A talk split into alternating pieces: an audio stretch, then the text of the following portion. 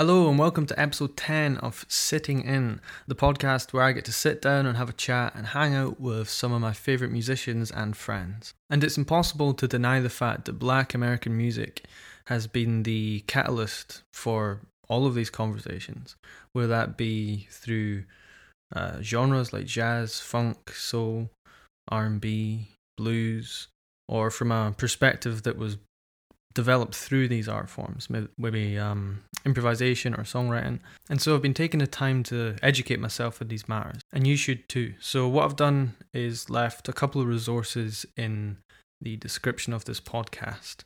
So please check them out if you haven't already. And it's important to remember that change happens with yourself first. So make sure you've done some reading, really educate yourself in this matter. And together we can make a difference.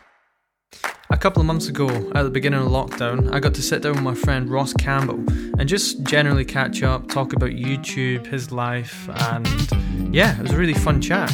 So, without further ado, I hope you enjoy episode 10. Cool. Hey man, how's it going? Good man, it's good to see you, even though we live like a 15-minute walk away from each other. We're doing this over Skype. Funny. Yeah, I know. I always tell people who are kind of asking about the online thing, do you know anybody else in Edinburgh who's doing it? I was like, oh, you should check out Ross's page. And people often forget that we are 15 minutes away from each other, and we've only hung out four times. I know. Yeah, it is only recently that we started to hang out. I think I followed you on Instagram for the first time, and it must have been 2016.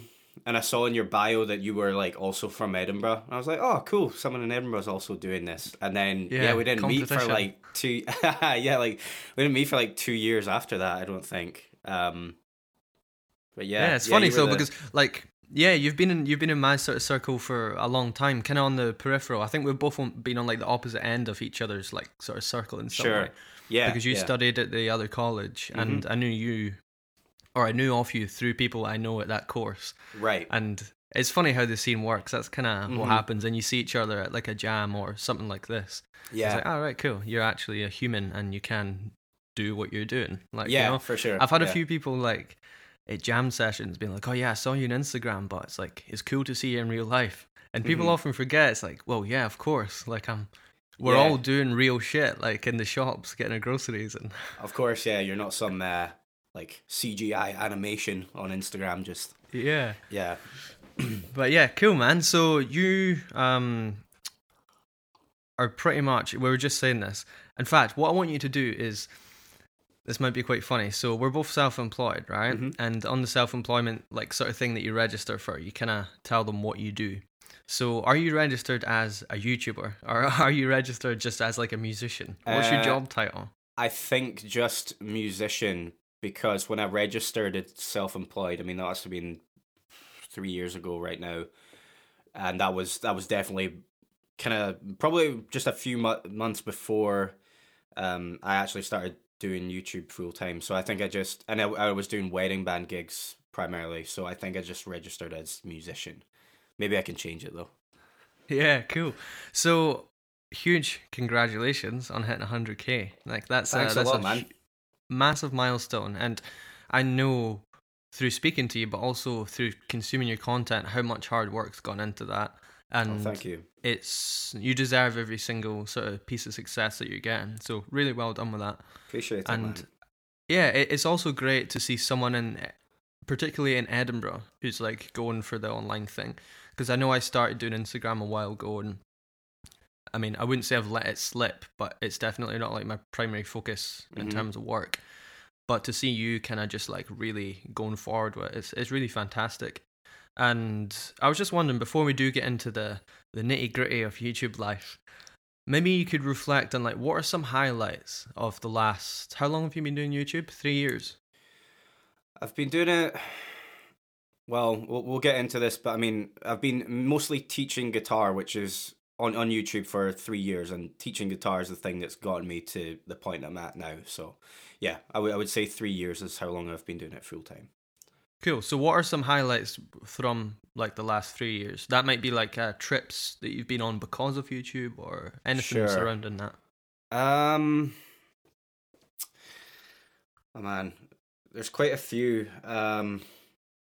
Most of them probably revolve around trips to America, like getting to go to the Winter NAMM show last January 2019. I was always like a dream of mine when I was like 15 to get to one day go to the NAMM show, because I would, I'd watch all the videos online of all the gear coming out and seeing all these like celebrity musicians, coming together for that. So I always wanted to go there, and I finally got to do that last January. And the connections I made and the people I met on that trip, that was like the best part about doing the trip. It wasn't going to see new guitars and stuff, obviously. We see new guitars every day, but yeah, just meeting people. Like there was a gathering one night of just a whole bunch of YouTube musicians, and then just musicians in general. And one of the guys there was Tim Pierce, and I've been watching Tim on YouTube for years. And so I saw him and I was like, oh shit, I need to go and say hi to Tim. And so I did. I went and introduced myself, and we're all wearing our name badges and stuff. And I said, oh, hey Tim, my name's Ross. I just wanted to say I'm a big fan of your channel, blah, blah, blah. And he looked at my badge and he says, oh, I know who you are. I watch your videos. And I'm like, what? That's crazy. Awesome. So anyway, we got to talking and exchanged numbers. And he was like, how long are you going to be in California for? And I said, I think I was there for like a few days after the show. So we eventually organized a meetup. I got to go over to his house. We filmed a video together in his like room where he's got his big, production console that spaceship. Spaceship that you've seen in all the videos. And I got to sit and just jam with him and talk about. I mean, we actually had like a really good conversation about just careers, just our careers in music and on YouTube before we recorded the video. So that was really special, like getting advice from someone like that. So that's a definite highlight, getting to meet Tim Pierce. And then there's just so many guitar players I've had the pleasure of meeting that I've admired from a long time, and I wouldn't have met them if I hadn't been active on YouTube in the past 3 years. So awesome, great. Yeah. That sounds like a pretty cool experience. And I know a lot of people go to NAMM for like the consumption side of it, but I think when you see through that, it's largely a networking opportunity. And if you can go there with that in mind, you will probably get way more out of the experience. Definitely, definitely. For sure. So you studied, you got a degree in music a few years ago. Mm-hmm. I think you probably graduated the same year as me. And it was 2017. Yeah, cool, yeah. Nice.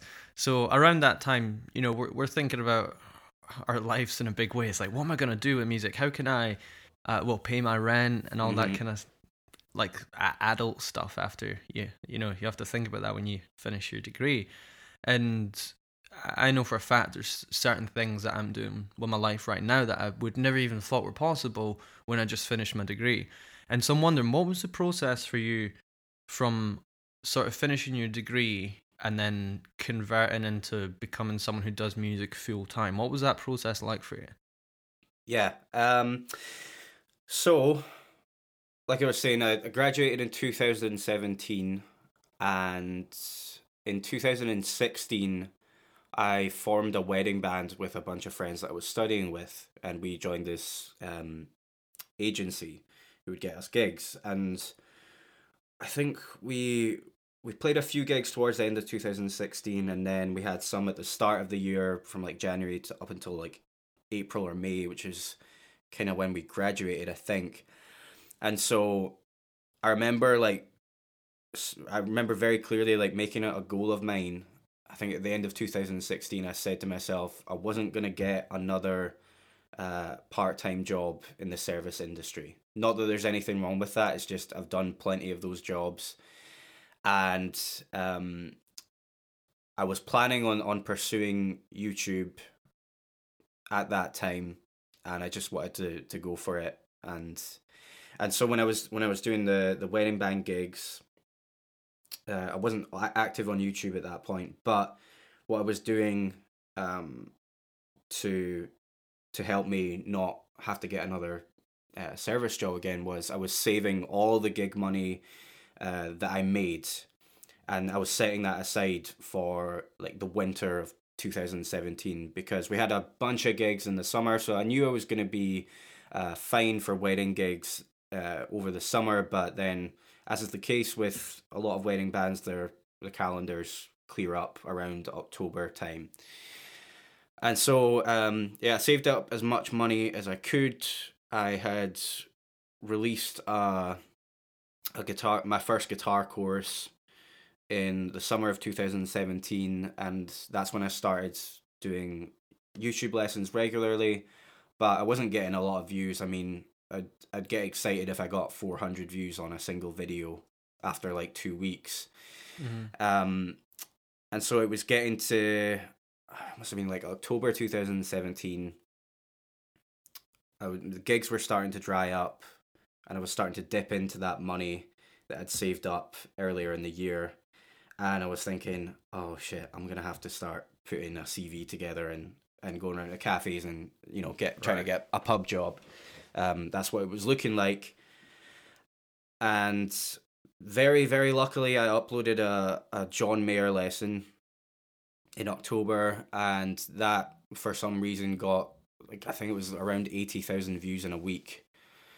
And as a result of that, because of how I produced the video, I spoke about the theory behind this John Mayer improvisational concept, and I linked that to topics that I was teaching in my first online course. So as a result of all those views, I started seeing like real sales coming in for my course, and I was like, oh right, things are starting to kind of turn around now, maybe I should do another video. So I did another video. I did some Jimi Hendrix thing on triads, and then that took off as well, and again more sales started to come in. So yeah, that's the moment when things just kind of turn around, and I just started pursuing YouTube full time. So that was kind of the process of me approaching graduation, saving up money from wedding gigs, getting through all my wedding gigs, panicking a little bit, and then luckily having YouTube take off. Yeah, nice. So as a fellow freelance musician, I know what it can be like, you know, month to month, like just trying to like, oh, finally I got something booked in the next 2 months, so I know that something's going to be happening. And then you get these regular things that come up. But I guess it must have been very motivational for you at that time in your life to like start getting sales and conversions on that sort of passive income that you just, or that piece of content that you'd made for the passive income. Yeah. And yeah, it's really cool to sort of hear how that started from, you know, you've been like a wedding band player who was you know, scared for the winter coming, and then luckily, thanks to the algorithm or your hard work or a bit of both, and I don't know something just took off. Do you find that YouTube's very much like that? You know, some videos are just like meh, and then you get one that takes off, and it's every like couple of months it gives you a wee boost. Definitely, man. My views on YouTube are so just up and down. I don't know. I haven't had a video like take off like that in a long time. Well, actually, no. That's a lie. I had one recently that did quite well. It was the one on, what was it? It was like the 3 exercises to try the next time you practice. I did that. Cool. I think that must have been like a month or two ago. But that's the only video I've had in like a long time that's like noticeably, I would hesitate to say gone viral, but from my scale of what viral is, that's the only one that's done that recently. But yeah, it is often the case that, and I speak about this with other YouTubers as well. It's like there's so many videos that I've made that I've been really proud of and I've been really excited to put out, and I've thought, oh, this is the one that's going to do so well, and then it just doesn't. Mm-hmm. And unfortunately, that's just the way it is. It's yeah, who knows how the algorithm works? Nobody. I don't even think YouTube know. They probably just put this weird equation together in a spreadsheet and like, that's it for this year. Yeah, that'll do. Let's just see how they get on. Yeah. Yeah. But I think a lot of people, particularly those who are not involved in content creation, whether that be YouTube or Instagram or whatever social media, TikTok, they don't seem to realize. They'll see that, like, say you get like over 10K on a video, they'll think, oh my god, that's loads. But then if you think about, like, your most viewed video, we always have that upwards comparison. That's like, oh, I used to get, like, on every video on Instagram easily 30K in like a day. Yeah. Like, that was just straightforward, happened every time. Now it's like 2K or something, and it's like the views are just so random. And yeah, from our perspective, we see that dip, like, or that uprise, like, very it's very obvious. Yeah. But I think to people consuming the content, they don't realize at all. But I think that can definitely mess with, like, your enjoyment and, like, how rewarding you find the work to be. Because I know from my side of things with Instagram, there was, like, a huge shift that happened when I was getting, like, I was getting, like, 90K sometimes on Instagram videos, which is, like, massive. I've not had that for ages. And something just happened one day, and it was around the time they did shift all the algorithms and everybody's freaking out. And since then, it's like, I'm not gonna lie, it's been, like, downhill, like, straight since then. And it kind of makes you feel like, oh, is it worth even making this video? Because, like, if you want to put serious effort into it, like you do, it's a job, and you're spending, like, hours, like, every day, maybe 4 or 5 days a week on it. And yeah, I'm wondering how has it kind of affected you, the ebb and flow of, I guess, views in a way, because that's what makes the, in a way, that's kind of how we judge if a piece of content is successful. Although I understand as a human, that's not the best way to do it. You know, it's like, are people receiving value? Did I give value? That should be enough. But I think that is probably the best way to judge it. Is what are people saying in the comments? Are people messaging you saying, "Oh, I really learned a lot from this video"? If so, then you know my job is kind of done. And if it gets like a load of views, then that's great. And if I get a lot of new subscribers from it, that's awesome too. But yeah, I think I learned like a long time ago that just trying to constantly one up myself in terms of views solely is kind of pointless. And it's, I don't know, you don't want to chase views, you want to consistently up your game in terms of the actual content you're putting out. Like, you don't want to resort to like clickbaity things. This is more talking in terms of YouTube than Instagram, but there's a lot of guitar channels out there that injects, kind of like humor into their videos. I used to think I had to like try and do that myself to kind of fit in and also get those types of views. But that's just not who I am, like, naturally. So I don't try to do that. I just focus on making the best content that I can, really. And yeah, just try not to worry about the views so much, because it's, put it this way, like, I've always believed in not stressing out over things that you just can't control, like this situation right that we're in right now, like, nobody control it. So like sitting at home crying about it is going to do nothing. Same with YouTube. I have no control. I mean, I can do things like make a fancy thumbnail, I can make a catchy title, create a description with all the keywords and stuff. That's as much as I can do to influence how well the video is going to do. But other than that, I have, it's really up to the YouTube gods if it does well or not. So I try not to just constantly beat myself up if a video doesn't do well, and I think that I should have. I think a lot of people get tied down in sort of like their self-worth being like their online presence as well. Yeah. And that can be super damaging, because, if nobody's viewing your stuff, then what does that mean you are in real life? And it's very sad. And I've been through periods of time where I've just kind of stopped doing just stopped posting content because I stop enjoying it because people aren't engaging. And then I start thinking like, am I doing anything? Like maybe people just don't want to hear what I'm doing. And it can put you into a bit of spiral. And I'm wondering, are there any, without going into too much depth, but are there any kind of periods of your time in the last 3 years where you felt like, man, I don't want to do this because it's just felt maybe not worth your time? Or I wouldn't say I've ever felt like I wanted to stop doing it. But there's definitely times where I've felt like, I mean, this is kind of veering off from the subject of views and stuff, but there's definitely times where I've noticed that I spend more time on creating content than I do on actually playing guitar and getting good at guitar. And here's the thing, getting good at guitar is what gets me the views. Like that, like I wouldn't have a channel if I wasn't a good guitar player.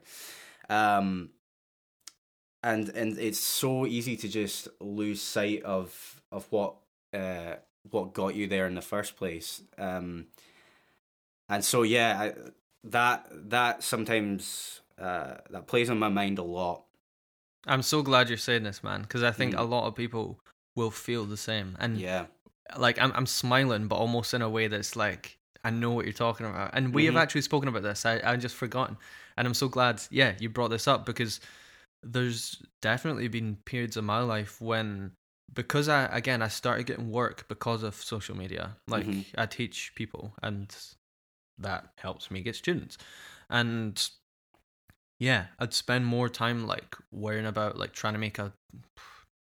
I don't, my content's simple because I just improvise it all. I don't, I never plan stuff. I might have to plan like a backing track and make it. Yep.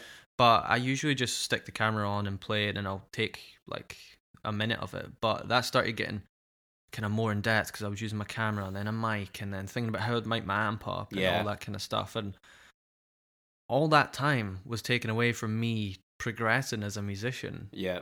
And yeah, it's like, how do you now, because I know you're like into practicing again, or at least we've had a chat about that. And what is your current situation in terms of how do you separate time for creation versus time for content creation? We'll keep that distinguished between like musical creation, because it's like work and then like your passion, and then like practice. What's that kind of?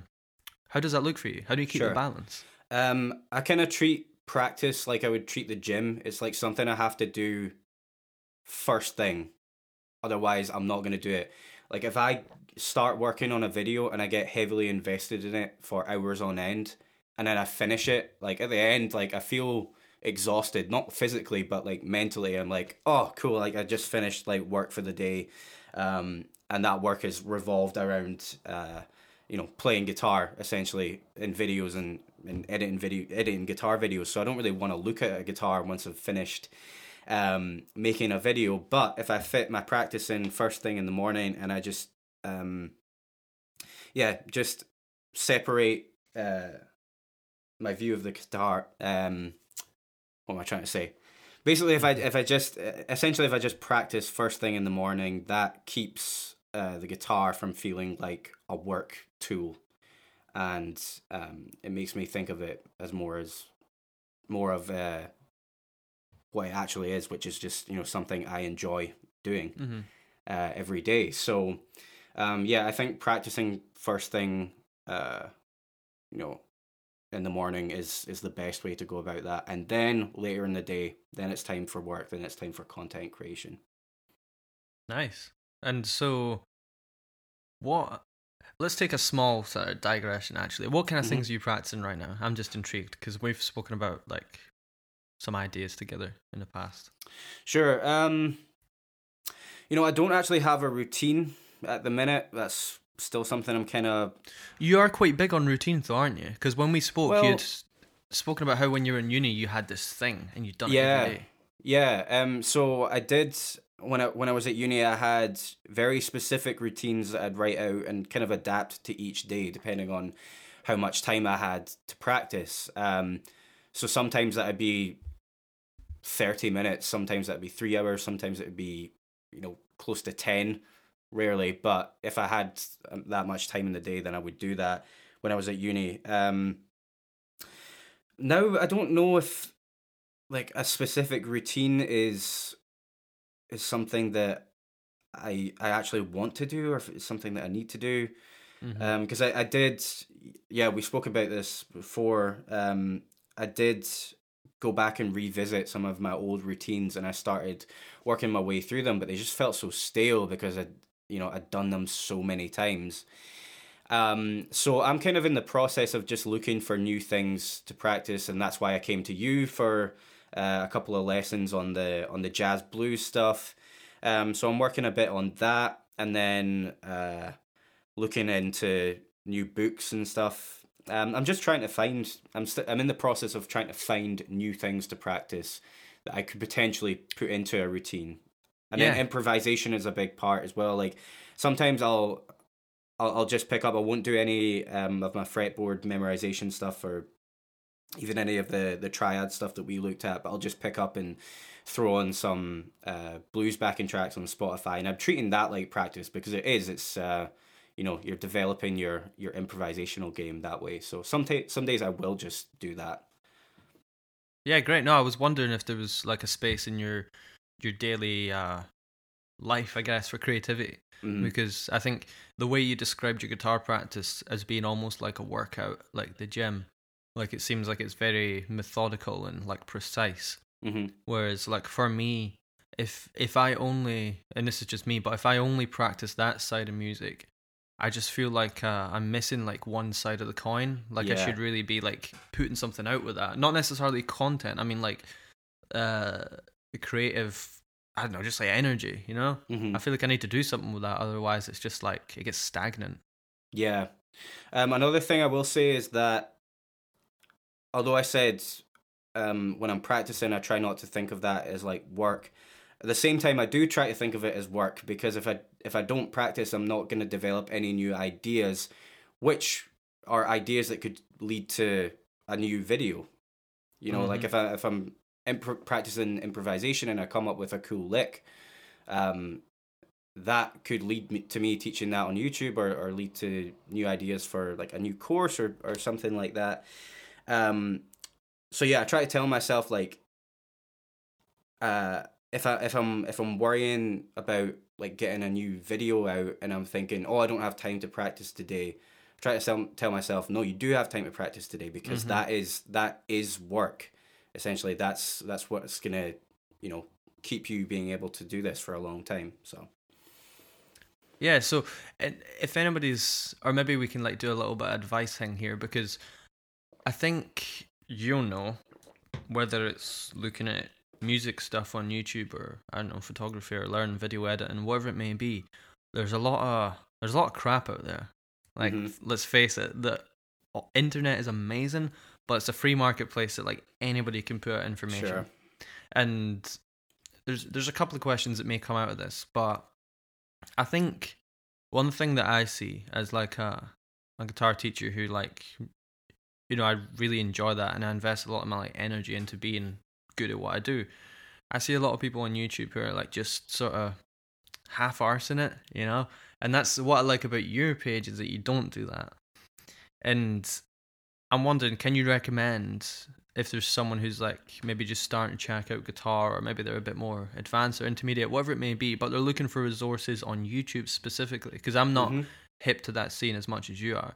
Are there any pages you'd kind of recommend them checking out? Obviously yourself, but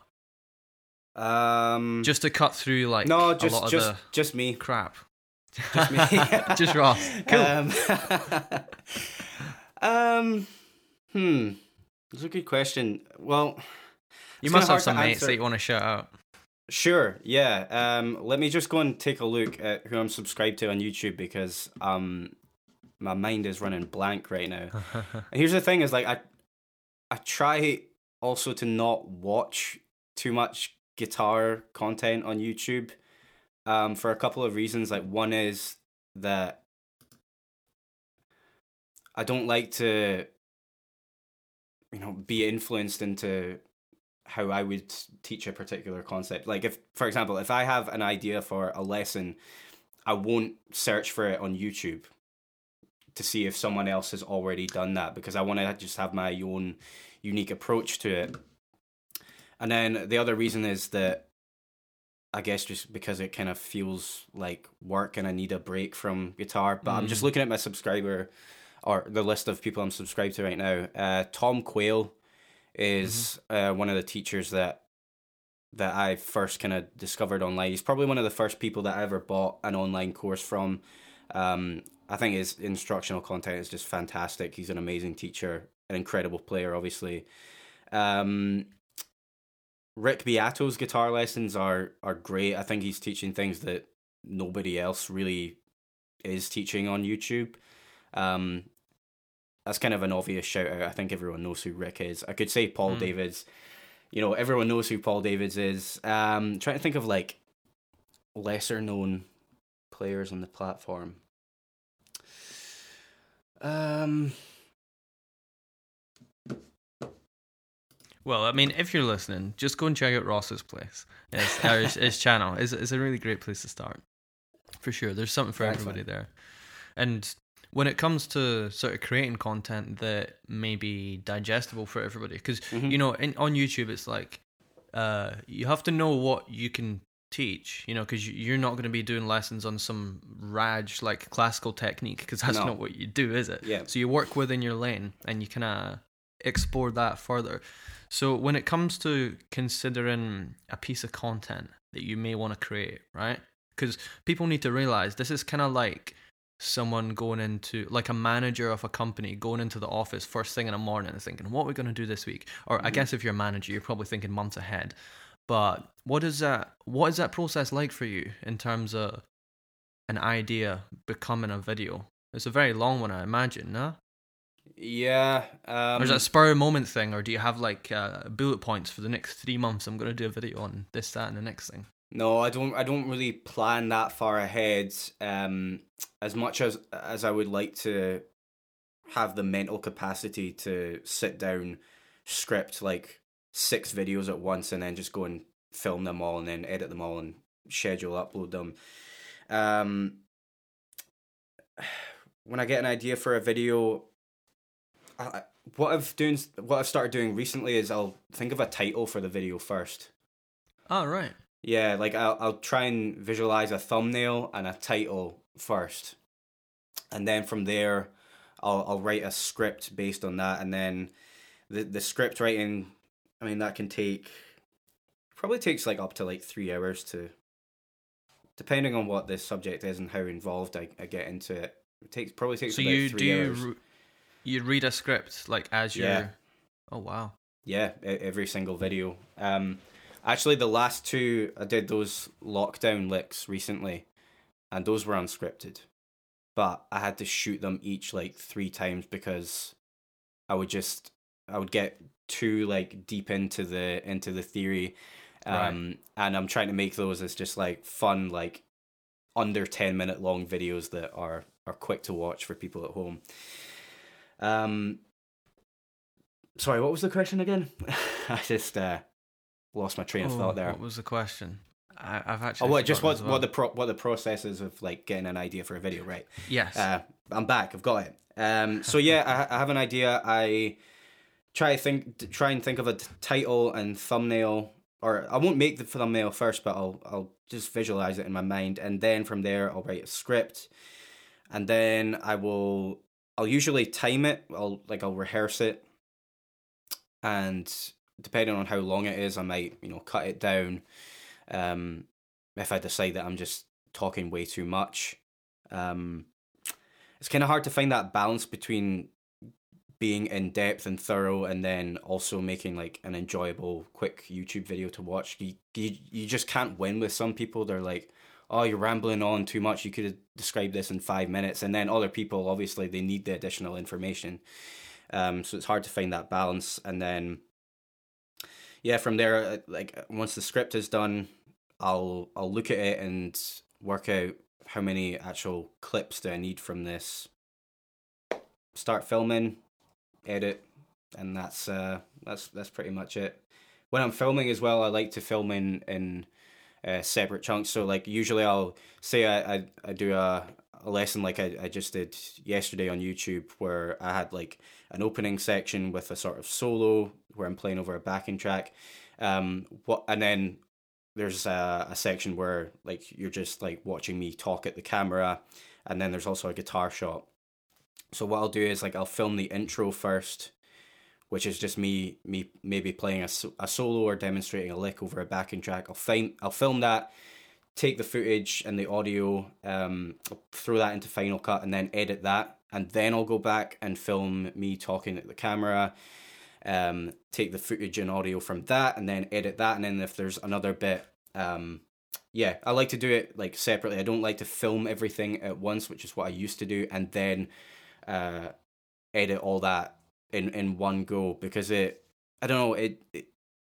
easy to kind of burn out if you're just editing for like 8 hours on end. And I think that filming things separately and then just filming editing, it just helps it feel fresh. That's a fantastic tip, like, for sure. I'd never even thought about that as an option for, if you are creating a longer piece of content, you can make, it's almost like you're making short videos and piecing them all together as one big piece of work. It's also good if you, like, if you've made a mistake and you filmed 20-30 minutes of content and you only discover that you've made the mistake after you've imported all the footage and then like packed away all your camera gear, you're like, damn it, I need to go and do that again. It's good for that as well. Cool, nice. So what was I gonna say? Oh no, it's just escaped me. What were you just talking about, Ross? So we were talking about the process of me having an idea for a video and then... Right. So do you aim for any specific time for your videos? Like, not upload, I mean like the duration. Right. I think I think 7 to 8 minutes is like the sweet spot on YouTube. It seems like the videos that have done well on my channel are around that kind of length. I think so anyway. Sometimes I don't know, because then you could have a 15-minute video that does really well. Yeah. But never more than 15. No, I mean, I did quite an in-depth John Mayer thing recently, and that was, let me look and see, that was approaching 25 minutes. Right. But I think, up to 15 minutes seems to be what most of my videos are. That's that's the range. But I think shorter videos are better for YouTube because everyone's got decreasing attention spans these days. Yeah. So if we say on average a video's like, say, 12 minutes, right? Or 10 minutes. Yeah, that's probably what it is. How, I know it's going to be, is going to vary, but given that you've been doing it for a wee while now, you must have some sort of workflow in place, like, for example, the record edit. That's really interesting. But I'm wondering, how long roughly would this take, like the process of idea, finished product? Is it a day or is it a week? It's probably, for like a 12-minute video, I'd say, because I'm quite bad at procrastinating, I'd say it'd be 3 days. Right. But I don't know if that, I mean, it would all happen over the course of 3 days. But yeah, it's not full days. No, if I was like a robot and I could just like sit and do everything like, in one go, it'd probably amount to, let me think. For the scripting and the filming, including all the setup time and testing out different camera shots and stuff, that probably takes about 6 hours. And then editing, I would say, probably takes, anywhere up to 8 hours for that, because there's also other things that I do outside of editing, like making tabs, making fretboard diagrams. Right. And then obviously throwing all that stuff into Final Cut and making that look good, and then adding in titles and color grading, and it can be a lot. I'd say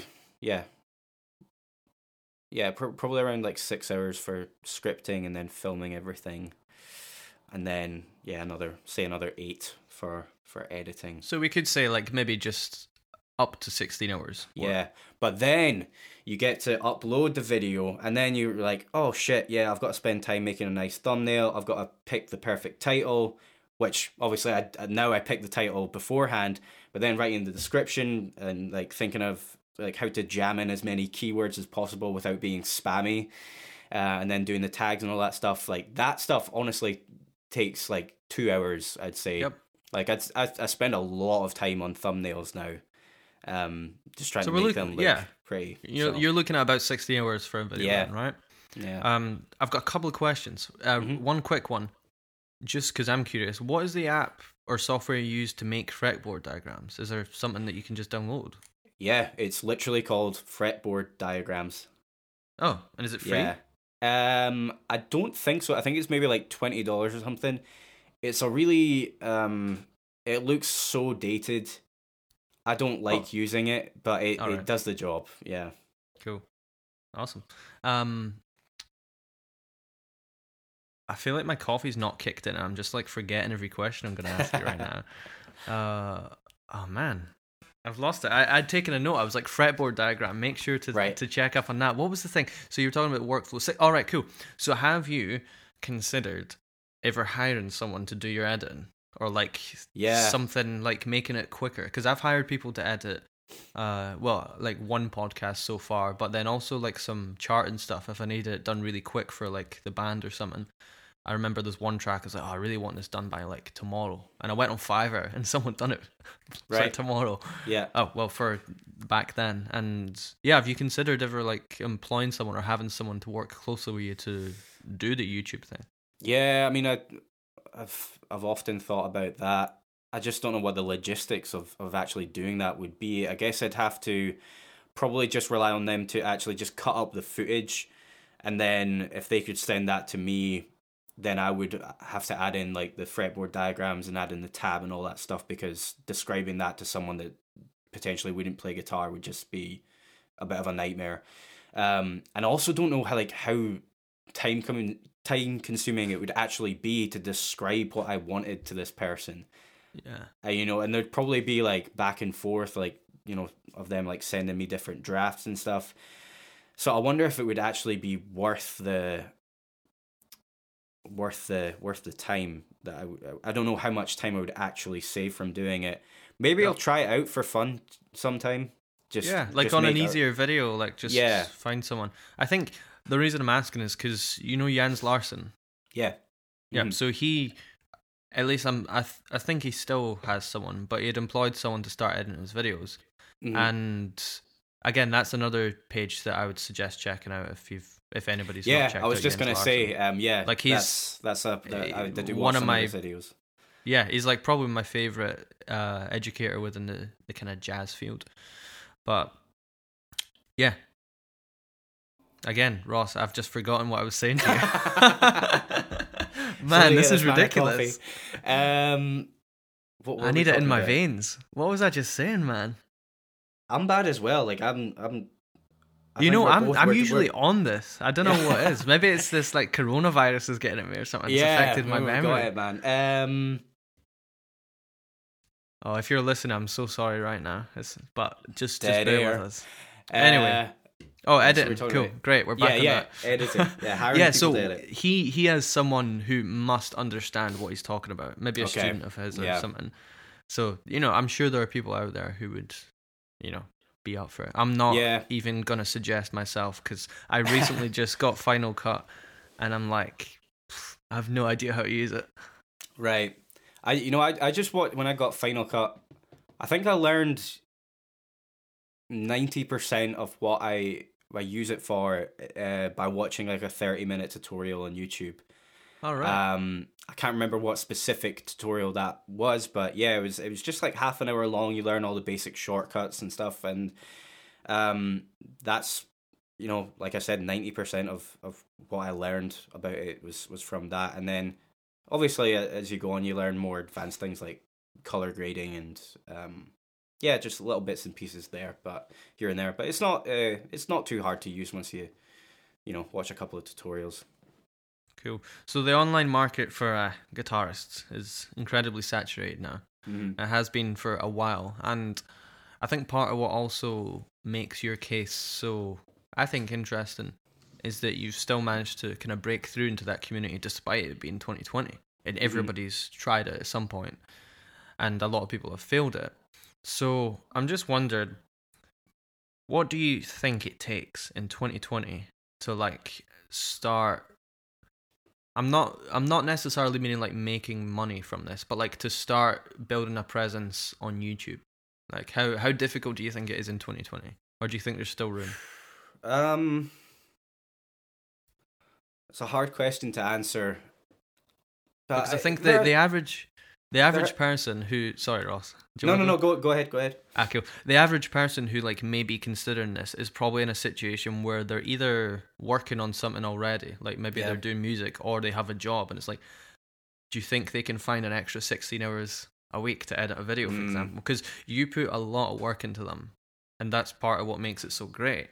And as someone coming into this, you know, for me, that 16 hours would probably look like 24 hours because I don't know all the shortcuts and like the you know, the workflow. Sure. And so, yeah, it's like a huge learning curve. And I personally do think there's space in 2020 for people to get involved because there's so many other ways of presenting information. Like, look at Rick Beato.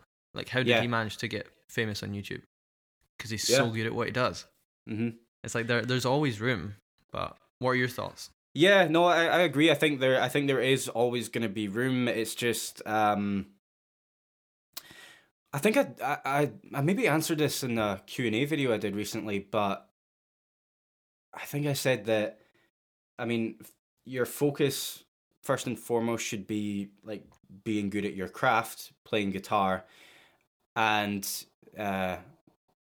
after that, your priority is...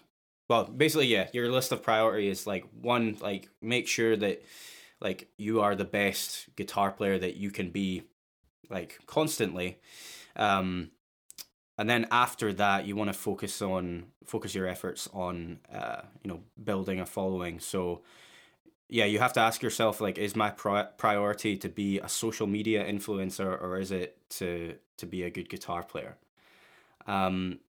So yeah, just make sure that you don't, if you do decide to get into YouTube or Instagram with career goals, that's fine to do. I like a lot of people say like, oh, if you're going into YouTube with the intention of like making money, like you're never gonna get anywhere. I don't think that's necessarily true. Like you can have like a nice balance of being creative and then also pursuing it as a source of income. I'm probably veering like wildly off topic here, so just tell me if you need. You're great, man. You're great. Just keep going.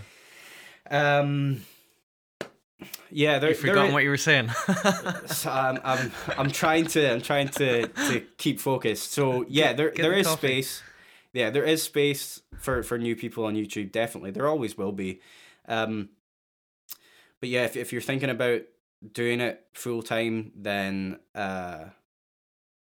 Make sure that you're also like doing creative things outside of YouTube as well. Like one of the reasons that I feel like I kind of distanced myself from actually practicing guitar was that I just the only gigs I would play would be like wedding band stuff, and then aside from that, my work was making YouTube lessons, so it was all for someone else. And I think you need to play guitar for you as well. So make sure you're also doing that if you decide to go into YouTube with career goals or intentions. Yeah,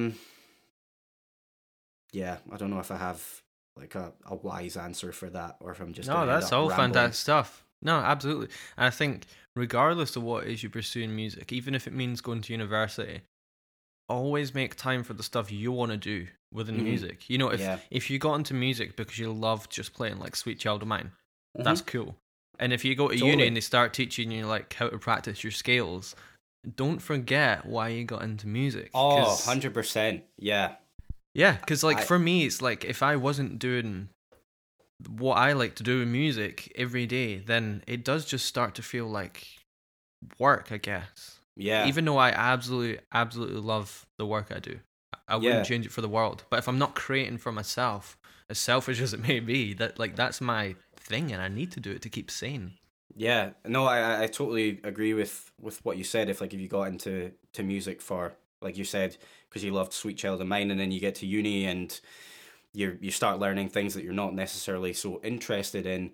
That's an interesting thing because I feel like when I went to study at uni, I learned to appreciate other styles of music so much more. I kind of went in as just really a fan of like rock and blues music, but I've come to appreciate country, pop, soul, jazz from a distance, like not as an actual jazz player, but yeah, I've come to appreciate, I've learned to appreciate other styles of music. But I think at the same time, when you're at uni, you almost feel like pressured into liking like new things, maybe from like both lecturers and also like your peers. Like, I feel like there's a lot of music students out there that, controversial opinion, I think like Snarky Puppy and Wolfbeck, both great bands, fantastic bands. But I'm sure there are so many music students out there that are like, oh, I absolutely love Snarky Puppy, I love listening to Wolfbeck all the time. They just say that because they want to fit in with like their peers. They like it. I don't know, like those are two just like the bands that make me think of being a music student. Dude, same here. Like I actually didn't listen to Snarky Puppy for like years until someone recently says, no, you should check out their new album. Yeah. And I did, and it was great. But when I hear them, it just makes me, like their older stuff, it just reminds me of being at uni and like people playing bad versions of What About Me? Like, yeah, that was me. Yeah. And it's like, it's a cool song and all that, but it's a shame that it's like the music students band. But in a way, I have to be honest and say that if I wasn't exposed to that music, I wouldn't be doing what I'm doing now, because it has like pulled me into a world of music that I wasn't aware of. Right. But you do have to be honest with yourself and think, you know, like, do I really dig jazz, or does it just sound cool because my teacher can play it pretty well? Right. You know? I think there are a lot of people who, like, especially within jazz, it's like they call themselves a jazz guitar player, and like that's a thing, and it's like it must mean to them that they're of a certain caliber potentially. Right. And I think it's all nonsense. I guess it's not nonsense, but what I'm trying to say is you have to be honest with yourself, and if you don't actually like a certain thing but it's cool, like neo soul or something, right? It's like, just be honest. If that's not your thing, then that's cool. Do your thing. If that means playing Oasis, sweet. Play Oasis. Stick to your guns. Absolutely, man. Yeah, sweet. That's probably a good place to start, start and finish, whatever. Life is just confused right now. Have we not started recording yet? No. No, I've recorded. But no, that's probably a good place to cap up. And yeah, so again, congrats on 100K. That's just a huge, huge milestone. I'm sure you'll be at 150 in no time. And yeah, if you're listening and you've not checked out Ross's page, then absolutely do it. He's got 2 courses out, Bulletproof Guitar Player. Mm-hmm. And I guess before we finish, Ross, why don't you sell those courses to us? Tell us what they're about. Oh man, a sales pitch. Okay, here I go. So is this scripted? Yeah. Wait, let me just. Yeah. So Bulletproof Guitar Player is all about. This sounds so cliche because everyone does it, but it's about fundamental music theory for guitar. And with every like theory concept that I teach in those courses, I make an effort to actually demonstrate it on the guitar. And I'm very selective about what I choose to teach, because I think there's a lot of theory out there that if you're wanting to be a quote unquote popular music guitarist, if you want to be like a session player, be a working professional and be proficient in a lot of different styles, there's a lot of things that you just don't really need to know about theory that, that people kind of say that you do need to know. Like, I am never going to use a Locrian mode in my life. Like, I just don't think I ever will. So actually, I do teach I'm getting so off track here. I do teach Locrian in my course because just for context about modes and stuff. But I make an effort to just choose things that I think are actually relevant to becoming a proficient professional guitar player. So that's that was the worst sales pitch I've ever heard in my life. But yeah, sign up to our website. It's great. Go check it out unless you want to play minor 7 flat 5 chords. Yeah. Awesome. Oh man. Right.